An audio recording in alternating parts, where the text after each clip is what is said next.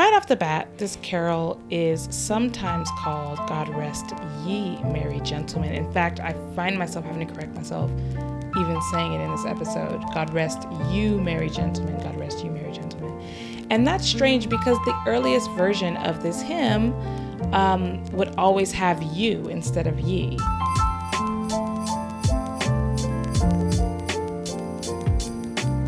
Hello, and welcome back to another episode of Impartial, the podcast where we talk all things church music. I'm Cara Devereaux.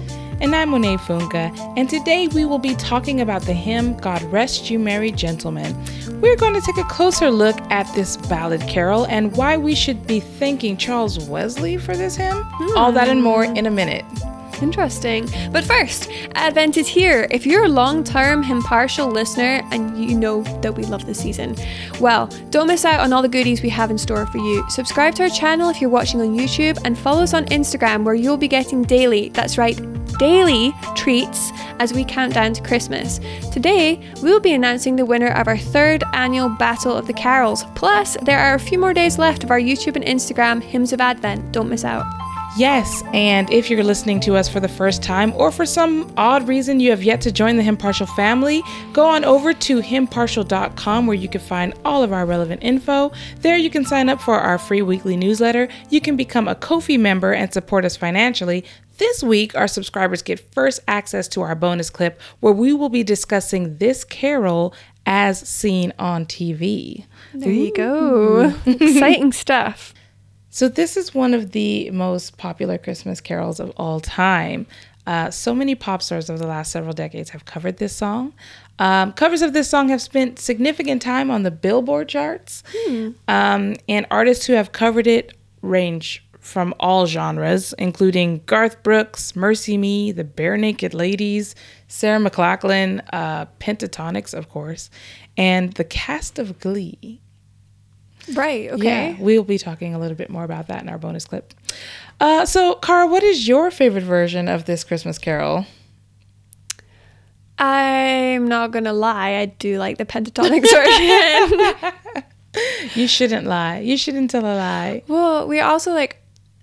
I have nostalgic feelings about the Maddy Prior version as well because okay. she's not that well known, but for whatever reason, whenever we put up the Christmas tree when I was younger, my dad would put on like, um, I think it was their Carols and Capers album, okay. Maddy Prior and the Carnival Band, and God Rest You Merry Gentlemen was on there. Okay. Okay. Yeah, I mean definitely Pentatonix is oh yeah one of my favorite versions of the song. Also Nat King Cole, I just feel like you can't go wrong with him. like he's just he is Christmas. Um, and yeah. his version of God Rest You Merry Gentlemen is God rest you, Mary Gentlemen yeah. is very very nice. But there's there's so many versions out there that it's really hard to it's like hard. think of them all off the top of your head and yeah. then mentally rank them. Yeah. But Pentatonix is one that like definitely yeah. jumps out in my mind. Yeah, they really did something creative with their version and really fun. Mm-hmm. Um, so well done, y'all. Um, so this hymn has made some even has made some other notable appearances, like it was featured in Charles Dickens' A Christmas Carol, mm-hmm and George Eliot's Silas Marner. I don't I don't think I'm saying that right, but uh, George Eliot, obviously being a pen name. Um, so I didn't even know that it was in these writings. Like the actual hymn text was in these writings. Um, if you've seen the film, the film versions or the TV versions of uh, Christmas Carol, which we're not going to talk about right now, we're going to talk about in the bonus, then you've heard it. But yeah, some kind of fun pop culture in in reference to this hymn. You looked like you wanted to say something there. I was gonna say I didn't remember hearing it in a couple movies until Monet mentioned it to me yeah. earlier. But then I thought better of it, and I thought, yeah. hmm. Mm. I'll talk mm. to you all later. Later for the bonus clip. Okay, so the history of this carol is a- actually really obscure. The earliest form of this song is found in an anonymous manuscript from the 1650s, where the first line mm. is Sit you merry gentlemen. So I don't know why, but I assumed this was a Victorian carol. I don't know if it's because I'd seen it in like Christmas Carol. When's Victorian age? Victorian age was 1837 to 1901. There's probably a reason for that. We'll get okay. into that in a second. So, the version closest to what we know now was published about 100 years later And there's some debate as to actually when this carol was first written, but uh, there's no consensus. And like, I guess I was kind of shocked at how old it might be. Like 1650, like you said, you thought it was Victorian era. I thought it was much more of a modern hymn. I thought it was probably like 20th century. Uh, but no, it's it's much older than that. So this is maybe more than um, many of the Advent hymns we've talked about this season a proper carol. Okay. Um, it is described by the editors of the New Oxford Book of Carols as a luck visit song, which is a carol sung at a at a house visit, basically. Like when carolers turn up at your door Yeah. and start singing. Okay. Yeah. Um, so an eminent British hymnologist called Eric Routley, I'm saying that wrong, classifies this song as um, this song and the first Noel as a ballad carol. And I was like, whatever that means. So a ballad is a kind of narrative poem adapted for recitation or singing. Um, and it, this definition says, especially a sentimental or romantic poem in short stanzas, while a carol is historical and uh, a round dance accompanied by singing. So this is like the first kind of like, not the first, but it is a version of those two genres come together. I did not know that about carols being about dancing. I didn't either. The more you know. There you go. So, yeah, God Rest You, Merry Gentlemen is both, uh, according to this uh, British hymnologist. Um, so, just a bit about the about the tune before we get into the lyrics, because the lyrics is the money. But there are historically two tunes associated with this song. One You're is gonna tell us it's neither are the ones that we know. no, no, no. One is called Cornish, which I would be surprised if you knew this tune. I actually listened to it when I was researching for this episode, and I was like, never heard of anything even like this before. Um, yeah, it's it's it's as obscure as the text itself. Like, don't know where it came from. Just like this random hymn that's associated with it. Um, but it's a very merry tune, and it's in D major but it doesn't have the memorable melody of the tune, which is uh, now referred to as God Rest You Merry. So that's the name of the tune. And this tune was composed by Sam Wesley. Ah. Yeah, so Sam Wesley, if you're recognizing the name, is the son, uh, one of the younger sons of Charles Wesley, and he's referred to as the Mozart of England. Mm, a contemporary of Mozart at this at the same time. There so we go. very interesting. Um, so quite the legacy for the Wesleys then. Yeah. Wow. I was like, I hope he doesn't have the same reputation as Mozart outside of music, but good for him. So I guess this in the Christmas in the Advent season, you're gonna have "Hark the Herald Angels Sing" playing all the time, and then you're mm-hmm. gonna have "God Rest You Merry Gentlemen," and that's like These father and son. man. I know. Just got their fingers in all the pies, all the minced pies. They're just like, that's us. yeah. So now for the lyrics. This song has had historically as many as eight verses. And the version I found that best parallels the carol we know today only had seven. So we will read all of them here for information.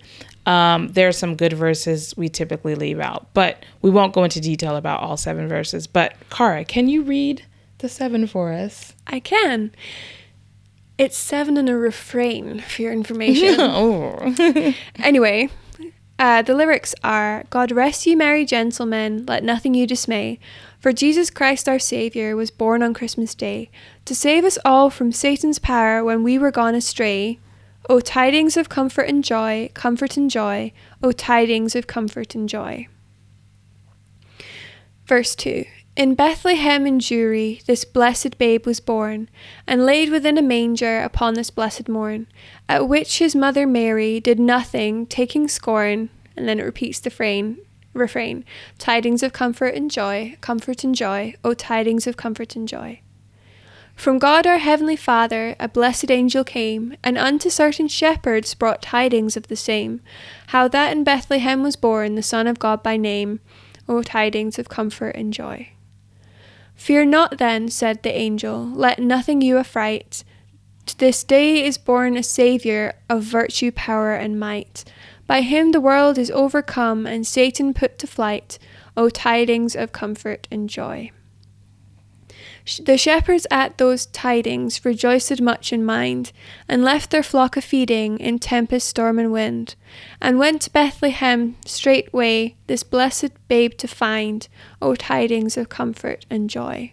But when to Bethlehem they came, whereat this infant lay, they found him in a manger where oxen feed on hay. His mother Mary kneeling unto the Lord did pray, O tidings of comfort and joy. Now to the Lord sing praises, all you within this place, and with true love and fellowship each other now embrace. This holy tide of Christmas all others doth deface, O tidings of comfort and joy. You made it through seven Did. verses. Do you know, I think the Maddy Prior version has all of those because they're Really? familiar. Yeah. Okay. I usually only hear like two or three of those verses, like in the more po- yeah. yeah. in the popular versions. The pop versions tend to be like, yeah. we'll talk about it in the bonus clip. yeah. yes, yes, a little bit. So, Yep. right off the bat, this carol is sometimes called God Rest Ye Merry Gentlemen. In fact, I find myself having to correct myself even saying it in this episode. God rest you, merry gentlemen. God rest you, merry gentlemen. And that's strange because the earliest version of this hymn um, would always have you instead of ye. Oh. Yeah, it's thought that this was replaced in more recent years to make the carols sound more archaic, but from a grammatical point of view, this is incorrect. Uh, there's a technical ins- explanation of this, and I'm going to be honest, I don't understand it, but I will read it for you guys who are grammar nerds. So, ye would never have been correct because ye is a subjective nominative pronoun only, never an objective accusative pronoun. Say that again. no, I, I've almost got it. I got the ob- objective accusative. What was the other part? So ye would never have been correct because ye is a subjective nominative pronoun only, never an objective accusative pronoun. Oh. Okay. Sure. also, an interesting point is that um, the whole ye thing, why is actually. So when you see like ye old this, the Y letter was potentially. Don't at me. um, in a lot older times, it was a th sound, so it's actually the. So when you see ye old shop or something, it's actually the Oh. old shop. Oh, Or like. I greet thee, greet ye. It's actually, I greet thee. yeah. In this case, though, God rest thee, Mary. Maybe God rest thee, Mary. As in, thee is in you. Yeah, Yeah. maybe. Eh, interesting. Let's Anyway. see your debates. Should it be you or ye? Keep it civil in the comments Keep section, people. Keep it civil. um, so this opening line needs some explaining in our modern context. Mm-hmm. We don't really speak like this anymore. Um, but God rest you, Mary, simply means may God bless you with peace and joy. Mm-hmm.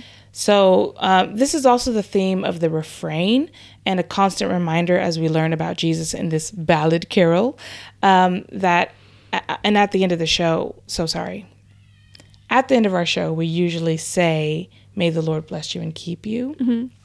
And that's actually like the, the, the shorthand of a longer verse in numbers mm-hmm.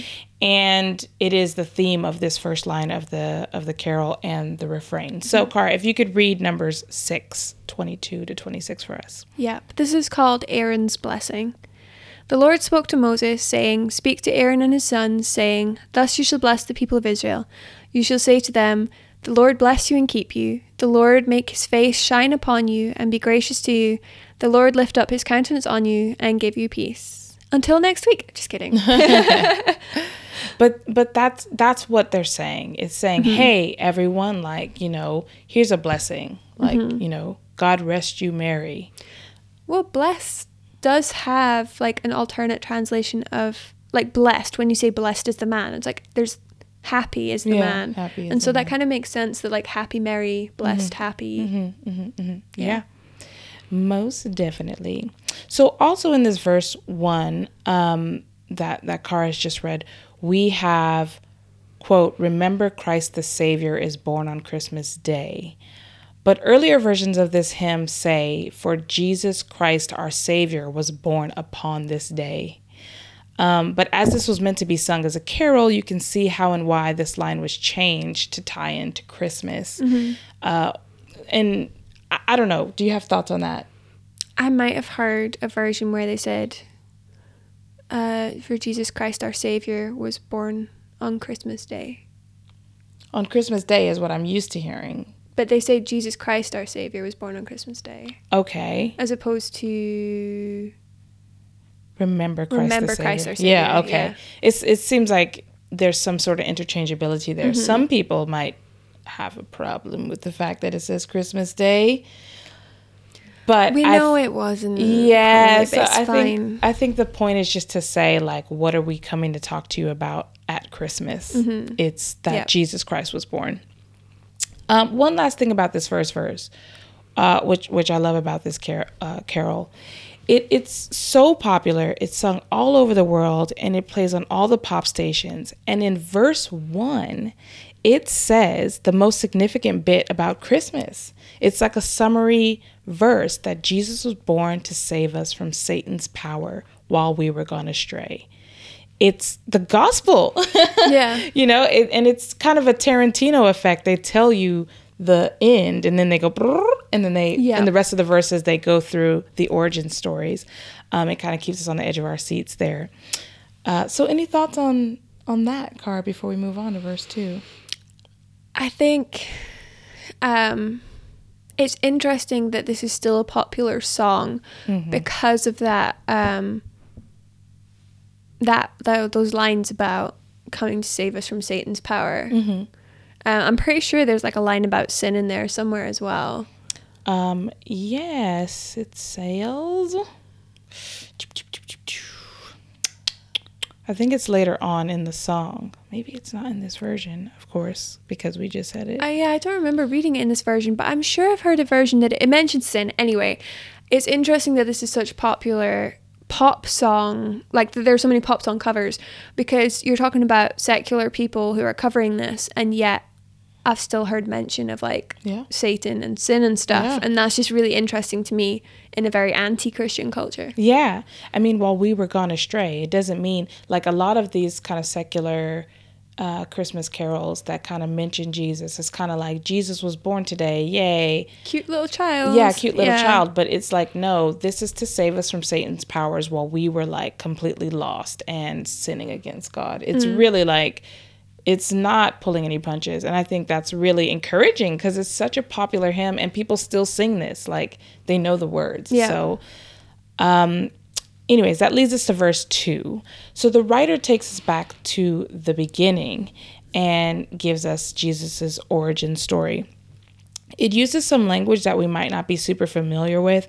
It says that Jesus was born in Jewry, which I thought was a I slur. was- as I read that, I was like, someone's gonna cancel us for that. yeah. It's not a slur. It's not a slur. It's an old timey way of, not even old timey, but it's maybe an older way of referring to Jewish people. Just like we might say the Jews, or like Jewish you might people, say um, or i don't know born into islam or Mm-hmm, something like it's that kind of idea it's Yeah, like born it's into the jewish race born Yeah. into that yeah, whole f- culture and religion and all of that yeah, yeah which Jesus was, and so it's or just born a- into christendom there you go Sim- Yes. similar idea in terms of similar. yeah. yeah, yeah, definitely Yeah. similar.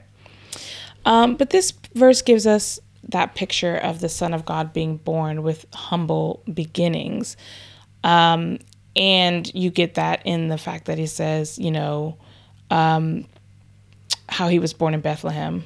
Uh, and really, all of these verses up to verse six really stretch across the most detailed of Christ's infancy narrative.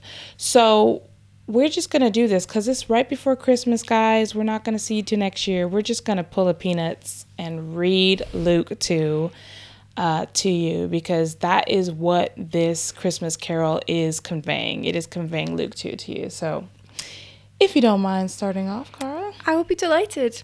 so, Luke chapter 2, starting at verse 1.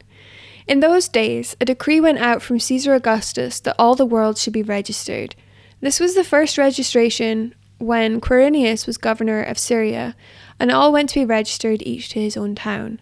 And Joseph also went up from Galilee, from the town of Nazareth to Judea, to the city of David, which is called Bethlehem, because he was of the house and the lineage of David, to be registered with Mary, his betrothed, who was with child. And while they were there, the time came for her to give birth, and she gave birth to her firstborn son, wrapped him in swaddling cloths, and laid him in a manger, because there was no place for them in the inn. And in the same region there were shepherds out in the field, keeping watch over their flock by night.